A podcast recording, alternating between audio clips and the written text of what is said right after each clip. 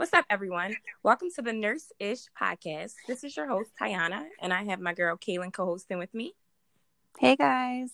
So before we get started, we just ask that everyone like, subscribe, and share our podcast. Matters discussed on this podcast have no reflection or association with the institutions that we've worked for or currently work for. With that said, let's get started. Hey everyone, welcome back to the Nurse-ish podcast.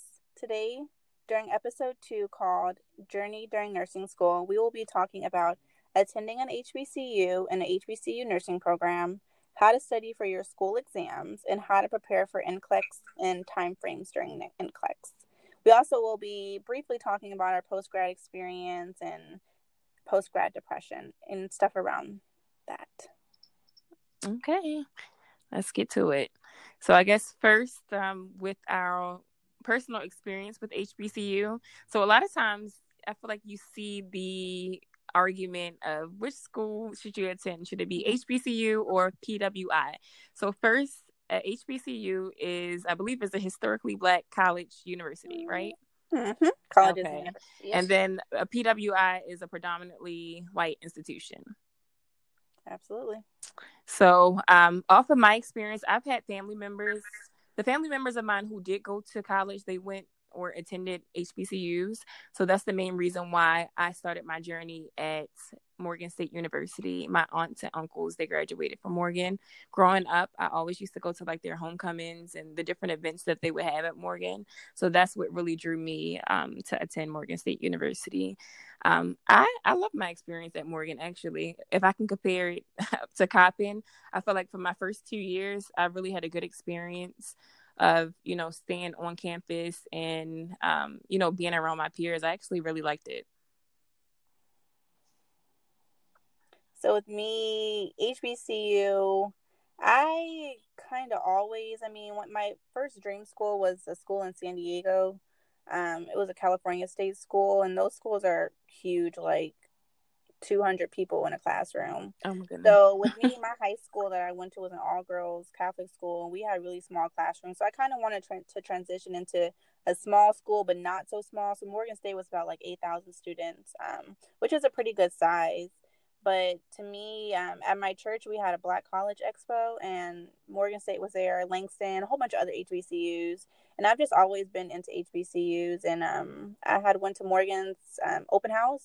Girl, they blew me out the room, and I was like, oh yeah, I'm going here. Like, they have a band, they have parties. Like, I'm like, oh yeah, this is where I'm going. So HBCU, I wouldn't trade that experience for really anything. It's definitely one of a kind. It has, like, you know, we're going to get into the cons of going to an HBCU, but just being around predominantly Black people and having your teachers are Black and, you know, students are Black, and you just feel way more comfortable in your surroundings. Yeah, it definitely gives you a feeling of comfort for sure. Just like you were saying, that it's more intimate. I did go to open houses for like regular PWIs, and it just did not feel intimate at all. Like you said, the San Diego school that you were talking about, that's too many people in a class. You can't really relate, or you can't really get to know your professors or most of the people in your class, because it's not really intimate at all. Mm-hmm. Even though I think there are some pretty big HBCUs that have way more than Morgan does. Yeah, but probably like about going to a smaller one is like you said, intimacy. Definitely, you actually get to know your teachers, and they care about whether you pass in or whether you're coming to class or not. They care. Yeah. And then with me, I know you said that you went to an all-girls school, but I'm from Baltimore, so Baltimore is predominantly, well, I won't say it's predominantly Black, but there's a lot of Black. There's a lot of Black people. In the neighborhood where I grew up in Randallstown and Owens Mills. It's a lot of Black people. Like my schools, the high schools, middle schools, and elementary schools that I went to were predominantly Black. So I couldn't even imagine, like, it wasn't even really an option for me to choose a PWI. I already knew I was going to HBCU. That's good, because with my class, it was about 3 or 4 Black people that I graduated high school with. Oh, wow. And then middle school, it was just 2 other Black people in my class. So when I came to Morgan, I'm like, Damn, like it's a lot of Black people, but I love it. You know, I love it. Yeah, there's a sense of culture when you attend an HBCU. It's a sense of pride that you have being from that school. So I'm definitely for HBCUs. I will also say that it's very affordable. Like if you compare an HBCU, if you compare Coppin or Morgan to how much it costs to go to Towson, which is a very popular school here in Baltimore, or like Johns Hopkins. I'm trying to think. Or University of Maryland, that's another big one here in Maryland. If you compare HBCU prices to their schools, it's so much more affordable. I mean, regardless, college is expensive, but if you're looking for something on a budget, you can definitely get that from attending an HBCU. And you get a good education, too. Don't think the education is any different, you know? You get an amazing education. Yeah, but I would also definitely say a lot of people, you have to be mindful which school you choose, because HBCUs, unlike PWIs, most PWIs, they have almost every major, you know, they just have a diverse set of majors that you can choose from. Compared to HBCUs, you have to choose, like, if you go to Morgan, you know that Morgan is good for, like, engineering or teaching. Yeah. Like, there's certain majors that Morgan they really excel in, compared to, like, if you were to go to Coppin, you know that Coppin, like, everybody knows Coppin is known for nursing. That's the school you go to for HBCUs in Maryland for nursing. So you have to be mindful of which school you choose when it comes to an HBCU, because they might not offer all of the majors. Like, I think UMES, they don't offer nursing at all. So you can't go to a school like that and want to do nursing, because you won't be able to take the class at all. Oh, yeah. That's good information, because I didn't know that. Mm-hmm. Yep. And I'm trying to think of anything else positive for HBCUs. I think we pretty much covered it. Yeah. I liked it. No. I definitely wouldn't change which school I went to. Now I'm getting to the cons. The cons. I mean, we're not going to talk too bad about HBCUs, but if you're Black, then you just kind of know. Like, sometimes in an HBCU, the staff can be fairly... you know, a little rude, and they got a little attitude. They got a little spicy. A lot of attitudes, yeah, a little spicy. A lot of the times, like, HBCU is super unorganized. Like, you can be at the financial aid office for damn near 2 weeks trying to figure and straighten things out. You know, like, at this point, I'm just about to drop out. You know, because y'all are making it so difficult. Yeah, one thing I would definitely recommend, because I felt like I lived in the financial aid office, especially when I first started school, like, make sure you write down everyone's name that you talk to, because they literally will take you as a joke. If they'll you'll see them one day, and the next day you'll come back and you'll be like, I talked to the lady who she was right here, she looked like this. They will take you as a joke, like, you don't have the name. That means you didn't talk to anybody. So, yeah, make sure you document, like, have your own forms of documentation. Ask for copies of everything. When I tell you they will lose your stuff, you'll literally stand in line all day to provide paperwork. And then when you go back a week later, they'll say they don't have your paperwork. Yeah. So make sure you keep copies of everything. Make sure you take down names of everyone you spoke to. If someone promised you that they would do this for you, you need to make sure you write their name and get their contact information, because if not, sometimes, I don't know if it's, and this is just me vouching for them, I don't know if it's because, you know, they're short-staffed, or if there's not enough resources where they can provide the best type of, you know, service to HBCU students, but sometimes the staff, it kind of comes off like they're overwhelmed and they have too much on their plate, so they're not able to do their job correctly. In some instances, not all cases. Yeah, definitely. And then another big one, I'll let you know. So for the people who, which is almost everyone, so everyone's money that you pay for school goes through financial aid for the most part. Like, you have to pay for school. A lot of people end up using loans or scholarships or grants. In comparison to PWI, so my sister, she attended Towson University, and literally she would get her refund check for the semester before school even started. When I started Coppin State University, I didn't get my refund check until November. And then when I got my refund check, it was missing, like, one of my checks that I didn't end up getting until that next semester. So one thing I will say is that if you depend on financial aid to survive throughout college, you need to make sure you have a personal savings or something to the side, because literally sometimes you might not get your money when you expect it. Like, you're not going to get your money on time. And that's just the sad reality. Even when I went to Morgan, Morgan wasn't as bad as Coppin, but with Coppin, I literally did get my money into like the end of the semester. Yeah, that's terrible. Yeah. So that's something to take into consideration as well. And the only other con I would say is lack of resources that HBCUs have. So, of course, everyone knows for the most part, PWIs, they have way more students attending. Mm-hmm. A lot of times the students who graduate, they donate money back to the university. So they have way more resources. They get way more funding from like the state or from private donors. So they have way more resources at these schools. When you go to HBCUs, they don't, for the most part, I'm going to be honest. I feel bad for Saunders, but I haven't even sent a donation into any of the schools that I've graduated from. I know. You know what I mean? I feel bad now that I'm saying it.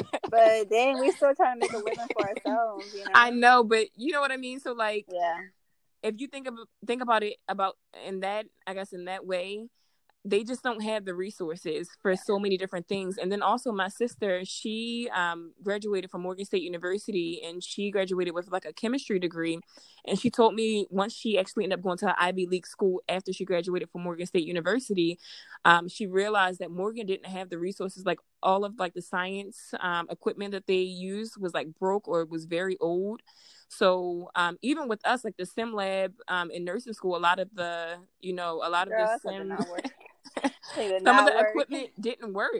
Like most of it did not work, so you weren't able to really get the full experience in most cases. We did because that the most, of that. Honestly. Yeah. Because even with our in maternity, you're supposed to have this SIM, this mother SIM that's supposed to give birth and go through all the stages of labor and whatnot. Right. Man, we have to push that baby out on our own. You know, it's sad, but I mean, like, the teachers are all, they're so intelligent, and they know their information, you know, they know what they're talking about, so, you know, it makes up in that way, and all of our clinical instructors are very, very intelligent. Yeah. But my college roommate, she went to nursing school at Notre Dame, and she would just be telling me about, like, their SIM labs and stuff, and about the way their little SIM people move, and the things that they do, and I'm just like, that is amazing. I'm like, our SIM stuff don't work, but I mean, we're still competent nurses, I think. Yeah. And honestly, I'm just going to be honest, like, Coppin prepared me to be a very confident and competent nurse, because when you go to your first jobs, like, some hospitals, it depends on where you work. My first hospital that I worked at, it wasn't like University of Maryland or Johns Hopkins. It was like a lower level. I wouldn't say lower level because we did get a lot of emergencies, but as far as like resources, it didn't have a big name like Johns Hopkins connected to it. So of course the money flow that was coming in just was not the best. So a lot of times we had to work with a lack of resources. So I feel like Coppin kind of trained me to work in, you know, situations like that. I was able to adjust a little bit better because I was used to, you know, things being disorganized. I was used to things breaking, and I had to be creative and learn how to do things a different way. So I feel like in some ways it will help you become a competent or a better nurse in some ways, because you don't depend on luxuries. Because a lot of times, like the SIM lab, in a way, I don't want to say it's a luxury because you pay for it, but not all schools have it. You know, so some people just have to look at the video online and do your hands-on training. Right. But I hear a lot of the time, like, nurses and stuff from, like, PWIs and just, like, those higher institutes, they're very, like, book smart. Like, they know all the books. They know everything from the book. But at the end of the day, when you're on that floor, who gives a shit about what's in chapter 12, you know, paragraph number 2, like, what's your critical thinking skills? Do you know what to do in this situation? And don't rely on a book to get you through when you're on the floor, because that's not going to work. And that is a fact I can attest to. When I started nursing in general, like, you can just tell the difference from some of the schools that people attended. Like you said, a lot of people are book smart and they have like a lot of knowledge, but when it's time to jump in and your patient is crashing or your patient is going through this and that, they're literally stuck. Yeah, and like, did you the book says this? I'm supposed to follow this. Like, sometimes you know, how people present in books or, you know, the questions that you get in class, the typical questions is not how it's going to be in reality. Like people don't come in with one disease. They don't come in just with just high blood pressure. They come in with high blood pressure, congestive heart failure. They got COPD. Girl, the whole nine. Got an ulcer on one foot. You just be like, what happened? Yeah. So, yeah. Coppin definitely taught me to be a competent nurse, and I literally had no experience in the healthcare field at all, but I was able to jump right in, and I did fine. Yeah. So shout out to Coppin. Yep, we love you. We love Coppin. We love Morgan. Mm-hmm. Amazing schools. So maybe we can get into how we study for school exams. Yeah. About time. Okay. So, like we had previously said in the last episode, one of the major things of, you know, getting through your nursing program is having a study group. And we absolutely cannot stress that enough, how important study groups are. You work together as a team. And even when you get onto the nursing floor, you will never be by yourself. Nursing is a team effort, and just like really getting to school is a team effort. You know, a lot of the times you may not want to ask for help, but you're going to need it. Yep. And as I touched on it, I believe on the last episode, going into nursing school, I've always studied, you know, independently. But for nursing school, you never really need a study group, or at least at that time, I didn't think I needed one.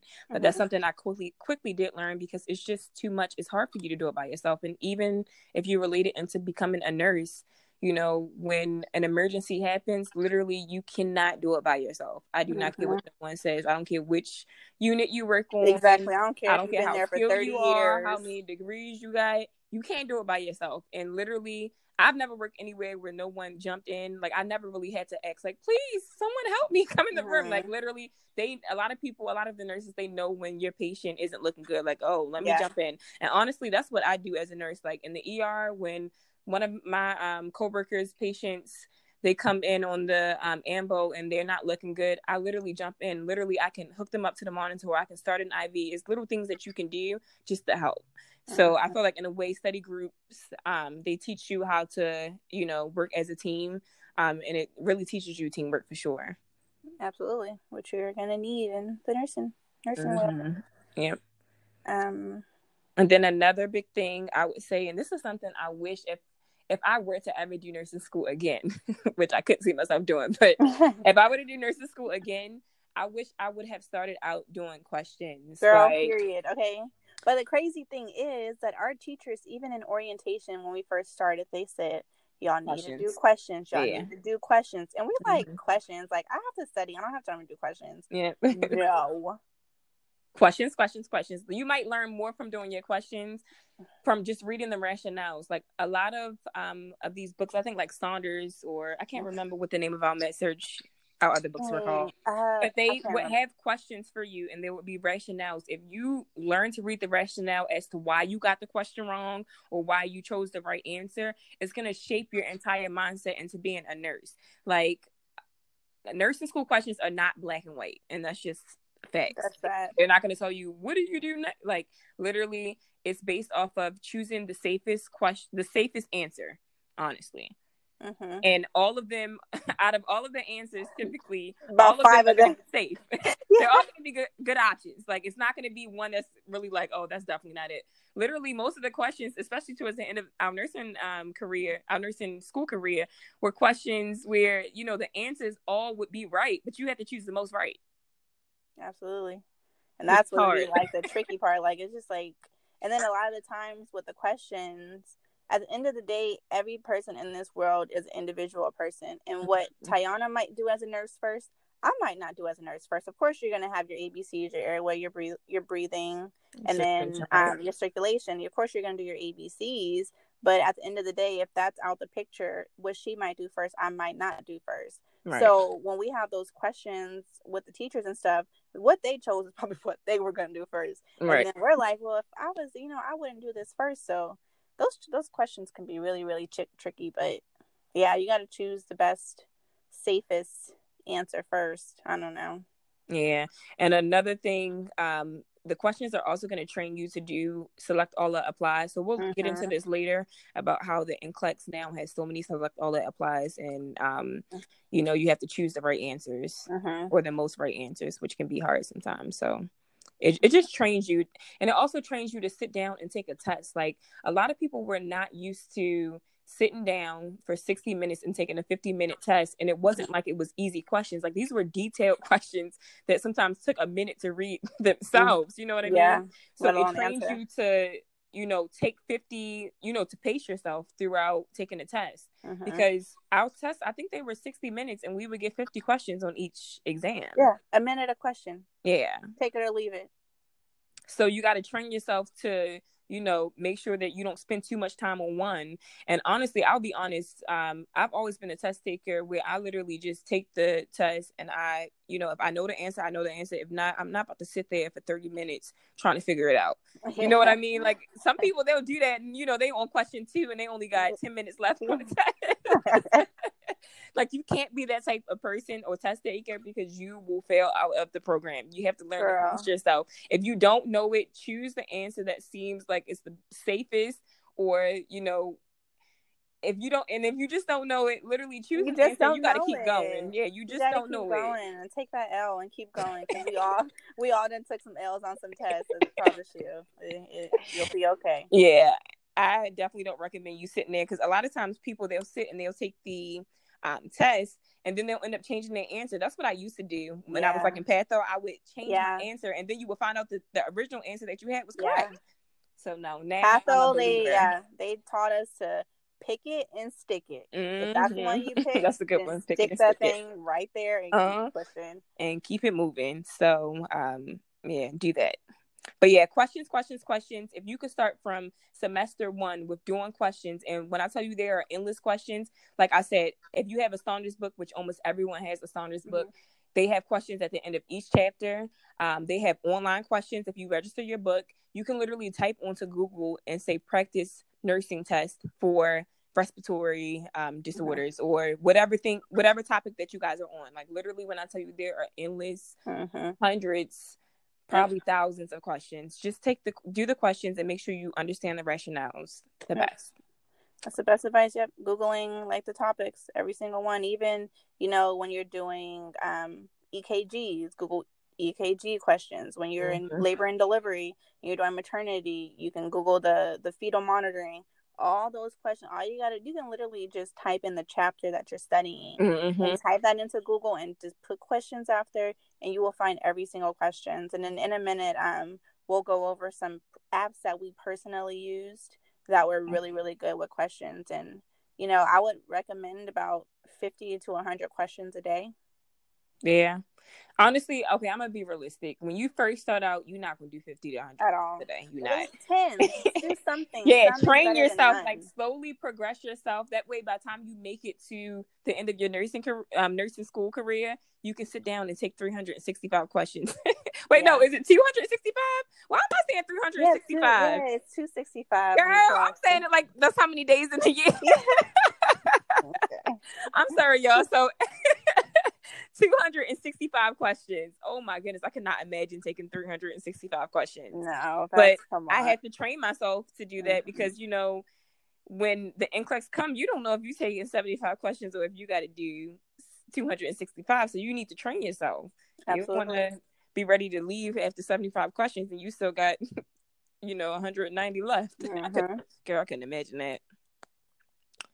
So some of the apps that I used, and these are literally word for word because I went back into my downloaded stuff, is NCLEX RN Mastery.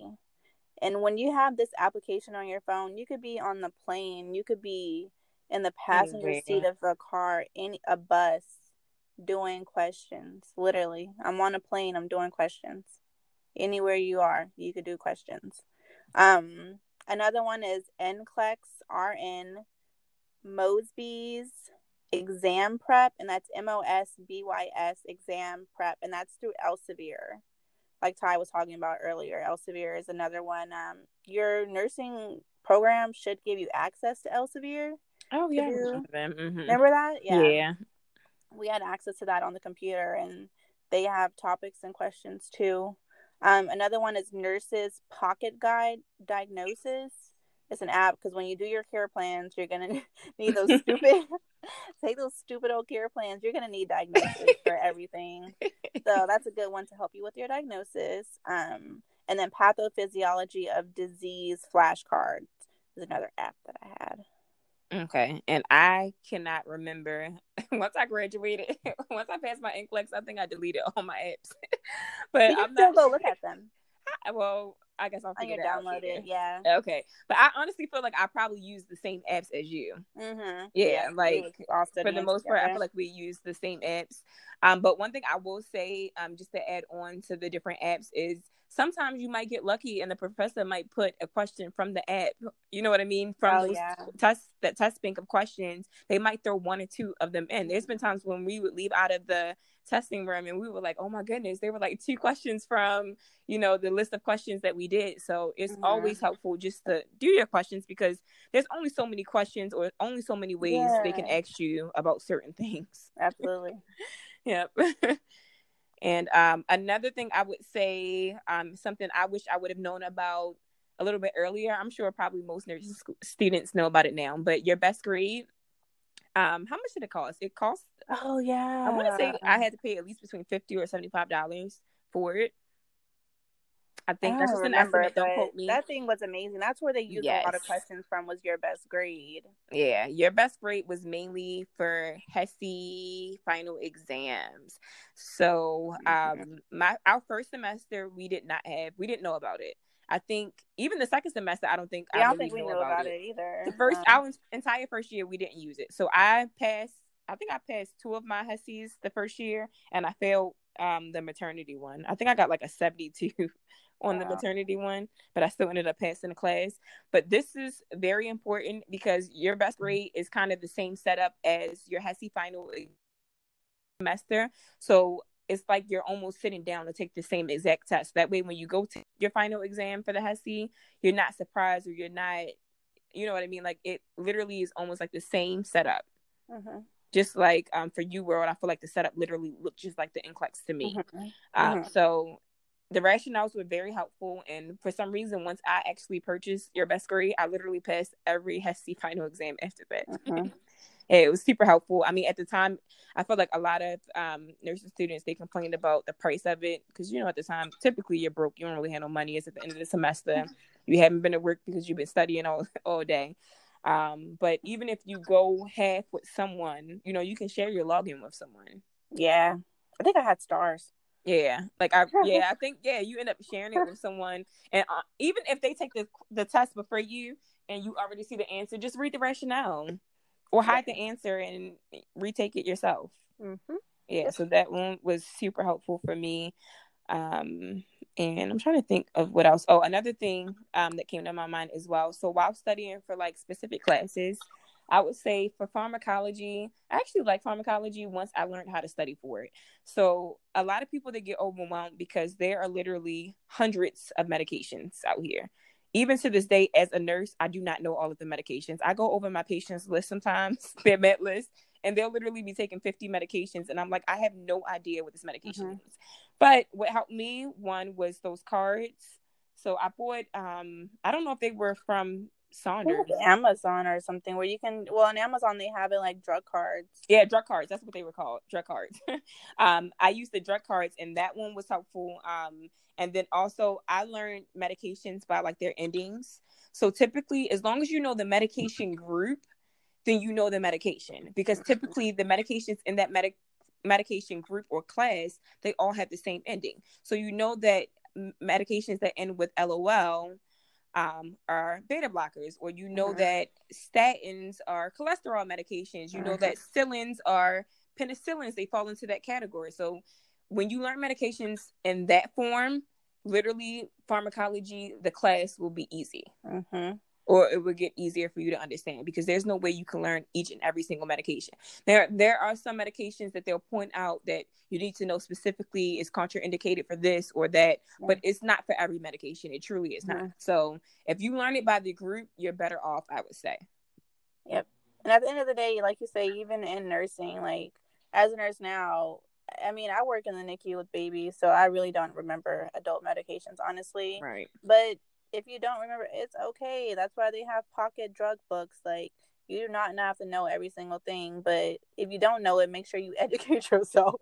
Yeah, don't just give the medication. Yeah, just don't be like, I don't know it. No, you look it up before you give it. And it's okay. I'm not saying that, you know, you should not know it all around. No, yeah. But yeah, definitely before any medication. Okay, yes, I agree with you 100%, mm-hmm. because there's medications I have literally never seen before, and I'm like, or sometimes I'll just go to the doctor, like, why, you know, they'll give a random medication that would be under a drug class that has nothing to do with why the patient came in. And you're like, this makes no sense. And then, you know, you go to the doctor and then they'll explain like, oh, sometimes for people who are intolerant for this, we'll do this medication. Mm-hmm. So sometimes either going to the doctor and having them explain it to you, you can use the drug books that are literally on each floor. And then almost every hospital has an electronic system where, you know, they have a MAR where you have to scan off the medications. For the most part, most hospitals do now in 2020. Literally, they have a section where you can right click and they tell you what the medication is for. There's a pamphlet you could print out for the patient if the patient has any questions about the medication. Like, it's an entire education part of the online system. That way you don't have an excuse to say you don't know what that medication is for or what you need to do before it. Like, you need to know that, you know, before you give a blood pressure medication, that you need to take your patient's blood pressure. I'm sorry, that's just common sense things. Don't know they that, don't. Though. Oh, I'm trying to tell you, I see nurses every day who don't do that. You know what I mean? So that's a simple things you need to do. Before you give insulin, you need to check the finger stick. Simple things that should be common sense. A lot of people don't know. And granted, like Caitlin, you said that you don't work in the NICU. Oh, well, you work in the NICU, but you don't work with adults. So if you were to transition or if you were to go, you know, be floated somewhere else and to maybe like peas, I don't know if they would do that to you anyway, but say if they were to float you to peas, you know, you're not going to be familiar because a lot of the peas medications are adults medication. So, you know, you still have the common sense or the knowledge to know, well, I know that this is a blood pressure medication, or I know that this is this type of medication. I'm going to make sure that, you know, I listen to their lungs first or something. I don't know, do something. Yeah, absolutely. That's or have them connected to the monitor. You don't want to give anti-arrhythmia drug and it ain't got no EKG monitor. I mean, I'm just saying. I've seen cases where people just didn't know, and it's not, I'm not trying to make fun of anyone, because honestly, as a new nurse, there's a lot of things you don't know, but I'm just trying to say, these are things you can learn in nursing school, and as long as you know the basics that, oh, if it's blood pressure medication, if I don't do anything else, I know I took the blood pressure right before I gave them the medication, and I'm going to take the blood pressure afterwards to make sure their blood pressure didn't go down too far. Hey, that's just a little tip from me. Absolutely. Yeah, and I think that's pretty much it with the studying. And the only other thing I would say is about, I talked about the pathophysiology of certain diseases. So just take your classes like AMP and pathophysiology serious. A lot of times, some people, they just zoom past the class just to get it over with. But it's going to revisit you back in nursing school. You need to know the way that the heart functions, whether it's a baby's heart or human heart, all of it pretty much functions the same. So if you know the flow of the heart, then you know that if, you know, one chamber is not working, or if it's, you know, a problem with the pulmonary arteries or something that is going to affect like breathing and things of that nature. Like, you just need to know the basic makeup of humans and, you know, the pathophysiology behind these disease processes. That way, when you get into nursing school, you're not reteaching yourself these topics, because it's hard to learn, you know, med surg, and then you still teaching yourself AMP. You don't know, you know, the heart between the lungs. Absolutely. Yeah. So with AMP, I just skated by it, not knowing that you're really gonna need that. You do in nursing school. Like, luckily with patho, I took that the semester before I got into nursing school, so it was more in my memory. But like AMP, I'm like, what vein? Where? Yeah, I definitely. You know? Oh yeah, with all of the veins and stuff, I definitely. I mean, like, you know, of course, your main ones, like your own, your, you know, the ones in your arm, your femoral, those ones, the arteries and stuff. Yeah, but yeah, and I will say, in parts of AMP, I did skate through. That's why when I got into the critical care, is when I really had to reteach myself the heart. Like, I literally had to sit down because I was so intimidated. Like, whenever we would have a cardiac test or a respiratory test, I was like, I would almost like, I was scared myself from taking the test because I didn't know the information. I set myself down, and now I like the heart, so it doesn't bother me. But you got to teach yourself the basics so you can excel. Absolutely. And that's all I have to say about that topic, I think. Okay, let's get into how we prepared for the NCLEX. I mean, preparing for the NCLEX is kind of like the least of your worries. Once you get to nursing school, you're just kind of like, whew, okay, just one more exam, you know, like you at the point when you reach the NCLEX, at that point you know your information. And with the NCLEX, I would say that you don't need to pick up another book. Like, you did that for 2 years during nursing school. You do not need to pick up another book and start studying that material all over again. Did you do that, Ty? Girl, hell no. No, like, I did not. There's no way I could. Please do not pick up another book and start trying. The only book you know it or you don't. I'm trying to think. The only thing I would do, so when I would practice my questions and it was a topic I truly did not feel comfortable with, like, I'm not going to lie, there was some topics I was always iffy on, like, I don't really understand it. I would refer to Saunders. And Saunders condenses it, so I'm literally just reading it for like a second just to review it. But I did not go back to that book, that big research book. Yeah, don't go like that big old man. Yeah, go reading the entire chapters. No, Saunders that is condensed and has an overview of the information. Right. Then going back to MedSurg and finding chapter. No, don't do that. You're just gonna stress yourself out more than you really need to. You know the material or you don't. You know the material. At the end of the day. You just need to do an overview of it. Absolutely. Yeah. And for studying for NCLEX, literally, so first I would say once I graduated, I took I feel like I almost took a month off studying, but definitely 3 weeks. I didn't study. I went out with my friends. I partied. I enjoyed, you know, the big celebration of graduation. So I did not look at a book. I didn't even do questions. I'm not gonna lie. I don't think I did questions. If I did questions, it might have been questions on an app. Girl, I didn't do a damn thing. I don't think I did nothing. I was in Vegas for Memorial Day weekend. I was in Paris. I was in that was my trip was after. But yeah, definitely I didn't study for that first up until June. So when I studied from June to July. I went on my trip out the country, and at that point, Ty, you were already working. So we'll get into that with the NCLEX, with the time frames and stuff, how compared to Maryland, California took so long. But I studied for a good month every single day, doing questions every single day. And then after that, I just like, forget this. I'm tired. After a while, you really become drained because you went 2 years of studying almost every day just to graduate school, and you see everybody else living their life, but you at home still studying. So if you don't pass the NCLEX, you're not a nurse. Yeah, and that's something a lot of people, I don't know. When I was in nursing school, I never called myself a nurse. And I think you should put positive things out into the air that you will be a nurse. But like people were like people, saying they're RN. Like, you're not an RN until you sit down and take your test and you get your license to become an RN. And that's just the fact of the matter. It. Student nurse, yes, you're a student nurse, but you're not a nurse until you sit down and take that test. And when you pass that test, girl, yes, throw that RN, that BSN RN right behind it. And don't forget it, girl. We used to be so proud. Yeah, you like, don't forget the letters at the end, okay? Been dying for this moment, literally. Yeah, but, so I want to say I definitely didn't start studying until, like, mid-June. And then maybe the second week into June, and then I stopped the week before I took my test. So I took my test on a Monday. That Sunday, I did not study at all. What month was this? Did you take yours? I took mine in July 17th of 2017. I can still remember. I took my test. I didn't tell anyone that I was taking the test at the time. Did I tell my sister? I think I only probably told my sister, if that. And I didn't tell her, like, what day. I just let her know, like, it's coming up soon. But I ain't tell nobody. I was just studying every day. And that is because we want to not have people stressing you. That's the key of not letting people know, which was really helpful. Like, did you pass?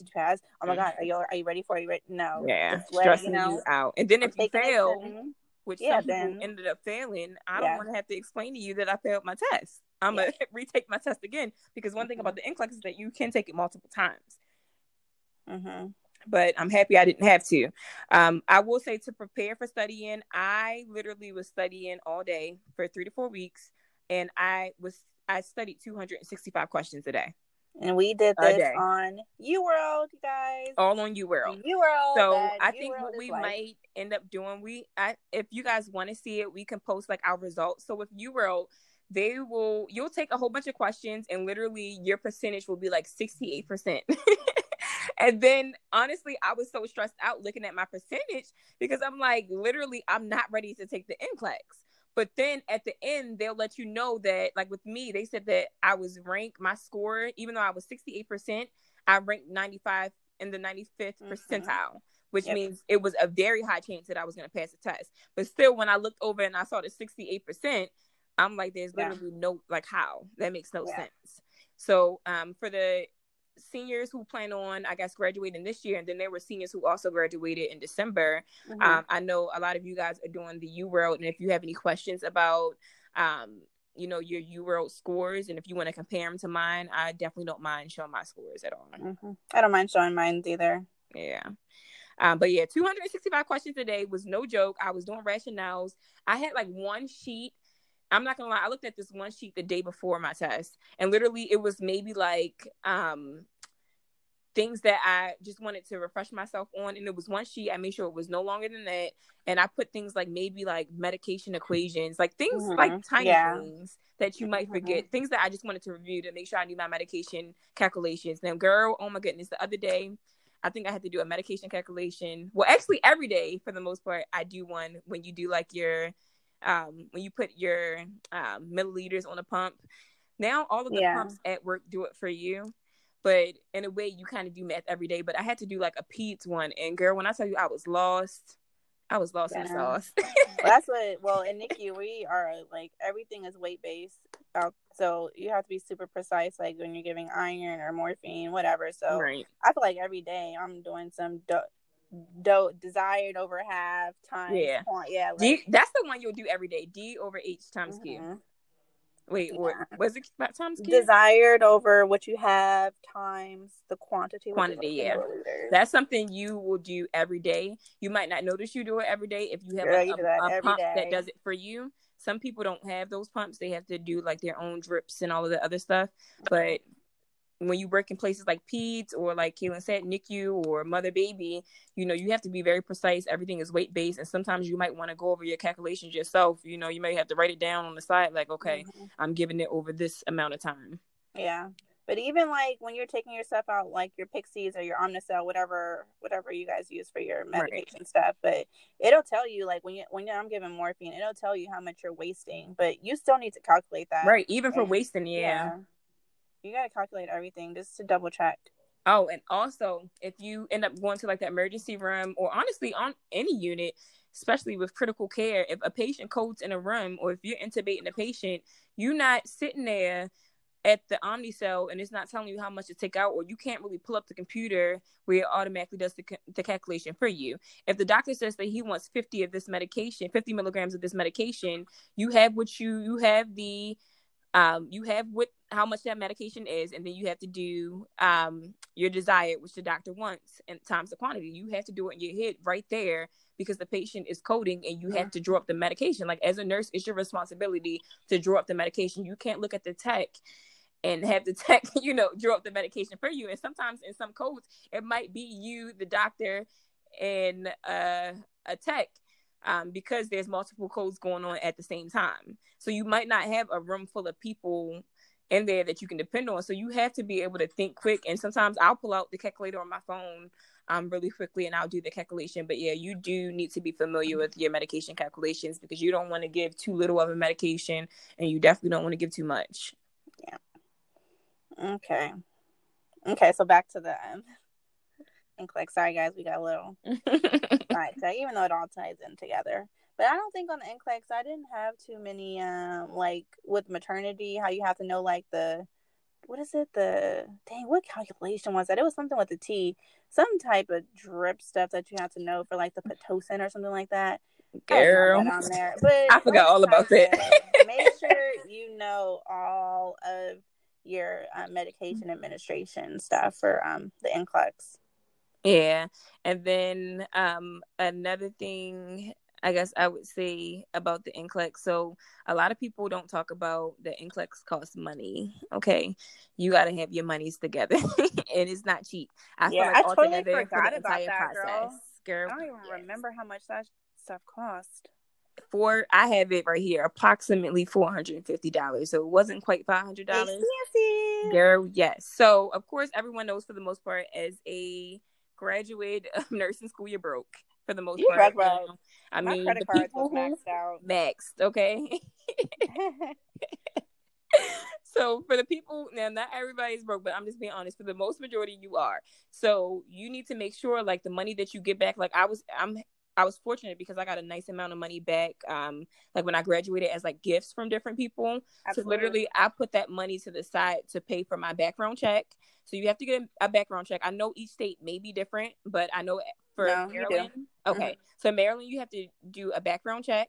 Now with this background check, they told us, now I don't have anything on my background. My record is clean. But if you owe like child support, or if you had any, say if you got in a fight or anything, robberies, anything. I know people just they have an intense past. You have to make sure you put that on your application before you apply for your NCLEX. That way they can do the proper research. Because if you fail to include that information, that can literally, that can delay your entire process of taking the NCLEX. So they were our teachers kept pushing that for some people, you know, when you have a history, which every once in a while. It's okay if you stole or something. Okay, if you stole something, just be honest. Yes, just be honest. And honestly, don't nobody even gotta know because you're gonna write it on your application anyway. But another fee you have to pay is for the actual application fee. Now, I can't remember what the fees were for each part of this process, but I just know that it all totaled out to be about $400 to $500. Yeah, it varies state to state. Yeah, and then you actually have to pay for the test, which I know was like $200. The test was the most expensive fee. But yeah, so make sure you just put money aside and be mindful. Don't just splurge it, or I know you have bills to pay, but you don't want to put off your NCLEX test. Yeah. Like the earliest you can take it, I would try to take it. You also have to pay for your with the background check, your fingerprinting. The background check, right? See, that's another thing. Yeah, and I think you gotta take a live passport picture. Maybe you do. I don't remember, but you might. But you definitely gotta need a picture of you. I think fingerprinting, and that's expensive too, like almost $80 just to get my fingerprints. Like, come on. And that's another thing. I'm just gonna say this might be a con for HBCUs, like with the nursing program. Okay, so your nursing program, they have to submit your information before you can even go to the state and apply for your NCLEX.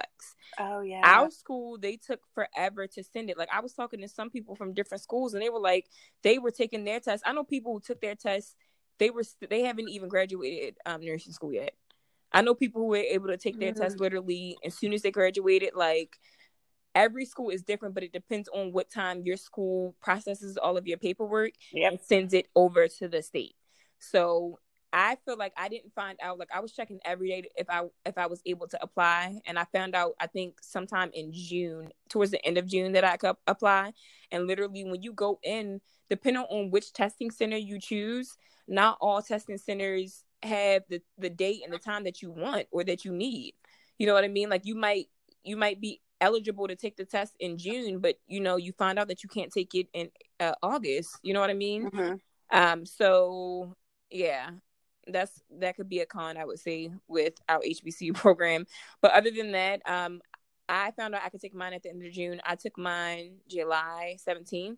I found out my results the next day. I was a nurse, and then I started my job the next week. It happened fast. So Maryland was way different than California. Like California, first of all, there's so many people in California, number one.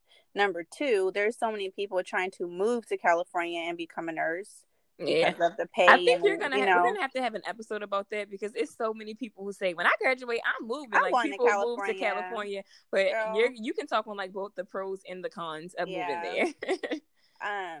So there's just the nursing in California is just so, like the board of nursing is just so busy that it took forever for my application to process. I put my application in and probably right when I graduated, so about like June or something like that. Mm-hmm. I didn't take my exam until September because it took literally that long to process the application to take it. So my advice for people in California is try to turn it in as quickly as possible and try to get your school to process that stuff as quickly as possible so you can take your exam. Like, I didn't want to take my exam in September. Yeah. I mean, I was okay with it because I was still enjoying my summer off, but at the end of the day, it's like, damn, now I'm prolonging this, and I'm still, I didn't study August. I really don't think I did. I was over it in July. So, I mean, but I'm sure I would briefly go over it. Yeah. But yeah, I had a nice break. Yeah, I'm sure it would have just been nice to get it over with. You know what I mean? Absolutely. If you could have continued finishing your summer. Mm-hmm. And so then with me just now taking my test in September, I didn't start working until December.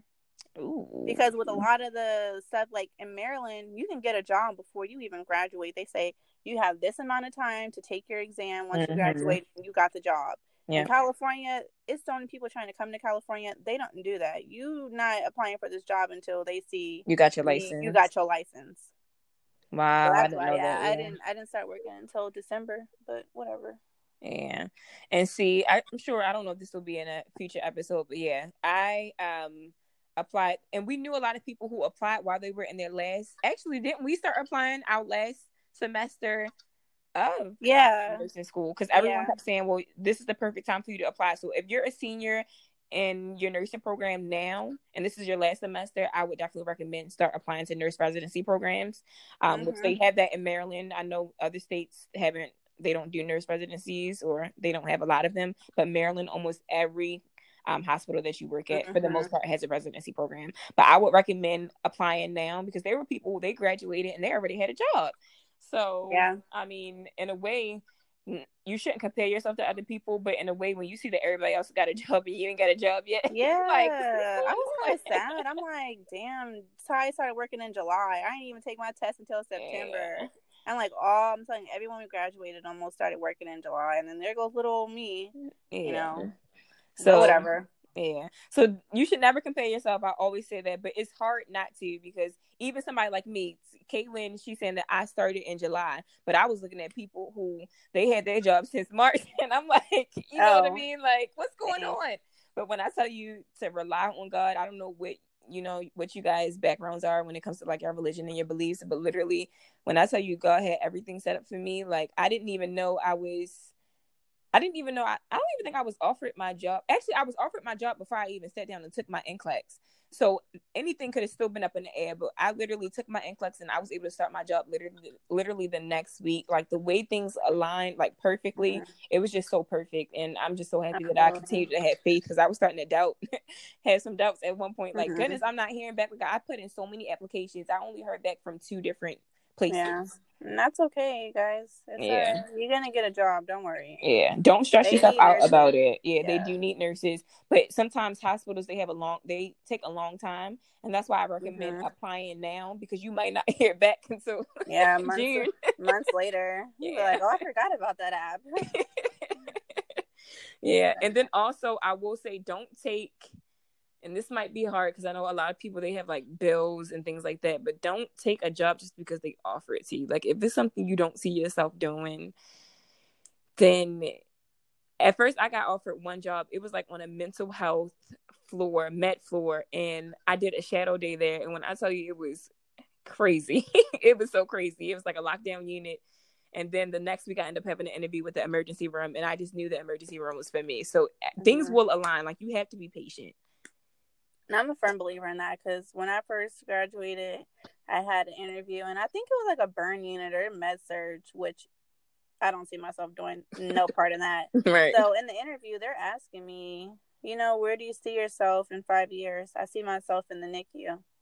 And I told them, you know, once I got out the interview and I told my mom what happened, she was so disappointed. She's like, why would you tell them that? I'm like, I'm just being blunt. Honest, right? And, you know, I don't see myself working here. I will never see myself working in a med surg unit. And that's just that on that. But I was being honest. I was like, I see myself in the NICU. That's where my heart is. That's where I want to be. Right. And, you know, I walked out of there like, whatever. And literally a week later, I got an interview in the NICU. So what's meant to be is going to be like interesting, and, you know, everything will come aligned when it's supposed to, for real. Yeah. And then I'm sure in the future we'll have some episodes on interviews and our experiences with the different interviews we went on and all of that good stuff. So we can always, that'll be in the next coming episodes for sure. Okay, so now the next one is just getting into, we kind of just talked about like our post-grad experience, and then kind of get into if we had some post-grad depression. Yeah. So, post-grad, okay, I'll tell you this with nursing, and this might be when you first start nursing, once you graduate nursing, and then once you actually become a nurse. You get this feeling where you're so excited. Like, I was so excited to graduate school. It just felt like everything was lifted off my shoulders. You couldn't tell me anything. You couldn't tell me anything bad about becoming a nurse. Like, literally, I was so happy. I was so, so, so happy. And then after a while, it starts to fade. So you'll be, like, on this high... this high feeling, and then literally it starts to eventually go down when you realize that you're still studying every day, you're not really enjoying, you know what I mean, like you're in the house all day, you see your friends. Like, I wanted to go on a vacation with my friends after I graduated, and then the next week I actually had to come back to school to study for the NCLEX. So like, all it's tiny things, nothing where it should have been like a big problem, but it starts to mess with you mentally, because it's like you expected your life to be a little bit different than the reality. So I just want to tell nursing students who are about to graduate, you know, enjoy the feeling of that high when you graduate. It definitely is a very big accomplishment that you should definitely celebrate. But when things start to go back to normal, you know, try to gear yourself for that, because you know, every day will not be a celebration. You will have to go back to studying, and you're still going to probably be broke until you get your job. And, you know, you're still going to have regular life stresses. Don't think that everything is just going to disappear because you graduated, because that's just not the truth. Absolutely. Yeah. Well, for me, when I told you I went to, like, right that weekend, we graduated like the 20th, May 20th, and then that following, the last weekend in May, I was in Vegas for Memorial Day weekend, living life, okay, and I'm just like, I graduated, I'm giving myself this break, but definitely the whole month of June, I didn't go nowhere, I studied, and that's just, like I say, we said last episode, nursing is a sacrifice at the end of the day, so you gotta sacrifice that time to study, and that's just that. Yeah. And I would say my major, I wouldn't say I had post-grad depression, but I definitely had new grad depression, which will be probably an entire episode for itself. Yeah. But yeah, I mainly didn't have post-grad depression. Once I finally took my test and I passed, I was on another high. So once I passed the NCLEX, I was on another high. I was so happy. Nothing could bring down my high. And then once I became a nurse and I started working, I was on a high again. And then that's when it started to really go down. But, yeah, that's a whole nother episode dealing with. That could be a night doing night shift. You be depressed as hell on night shift. Girl. We're going to talk about that in another episode, guys. Yeah. So I think that pretty much sums it up as far as like after graduation. I don't really have nothing else to add. Yeah, I don't really either. I would say we could do bullet points, but I mean, everything is pretty simple. Yeah. You know, go back and listen to how we study for the exams, and the main thing for the NCLEX is taking, you know, a couple weeks off, studying for at least a month and a half of studying, doing questions every single day via UWorld, which is, you can do an application on an app on your phone, or you can do online. And making sure you take notes on those rationales and on the ones you got wrong and the ones that you got right. Don't focus on just the ones you got wrong. You need to focus on the ones that you got right as well. So I think that's really it. Yeah. So we thank you guys for tuning in. Thank you so much. We have so much more content to go over in future episodes. We encourage everyone to follow us just to keep up. That way you know when we actually drop a new episode. So our Instagram name is nurse_ish, which is ISH.podcast. That way, that's a good way to get in contact with us. If you have any questions or if you have any feedback for us, which we're always willing to take, you can definitely send us a DM. We don't mind responding. And then, like I said, we make different posts throughout the week. That way you guys can keep up with us. And then my personal Instagram handle is _Tyana, which is _TYANNAAA. So that's 2 N's and 3 A's at the end. And then my Instagram is @ITSSKAYLYNN. So yeah, like Ty said, like we love feedback, you know, even if it's bad feedback, we love collective criticism. So, you know, good and bad, give us your feedback, give us your questions, and we're welcome to it all. All right. And that wraps it up. Thank you guys. Thank you guys. Please like, subscribe, and share our Nurses podcast with your loved ones, people that you know is in nursing school or aspiring to be nurses, LVNs, anyone in the healthcare field. Thank you guys.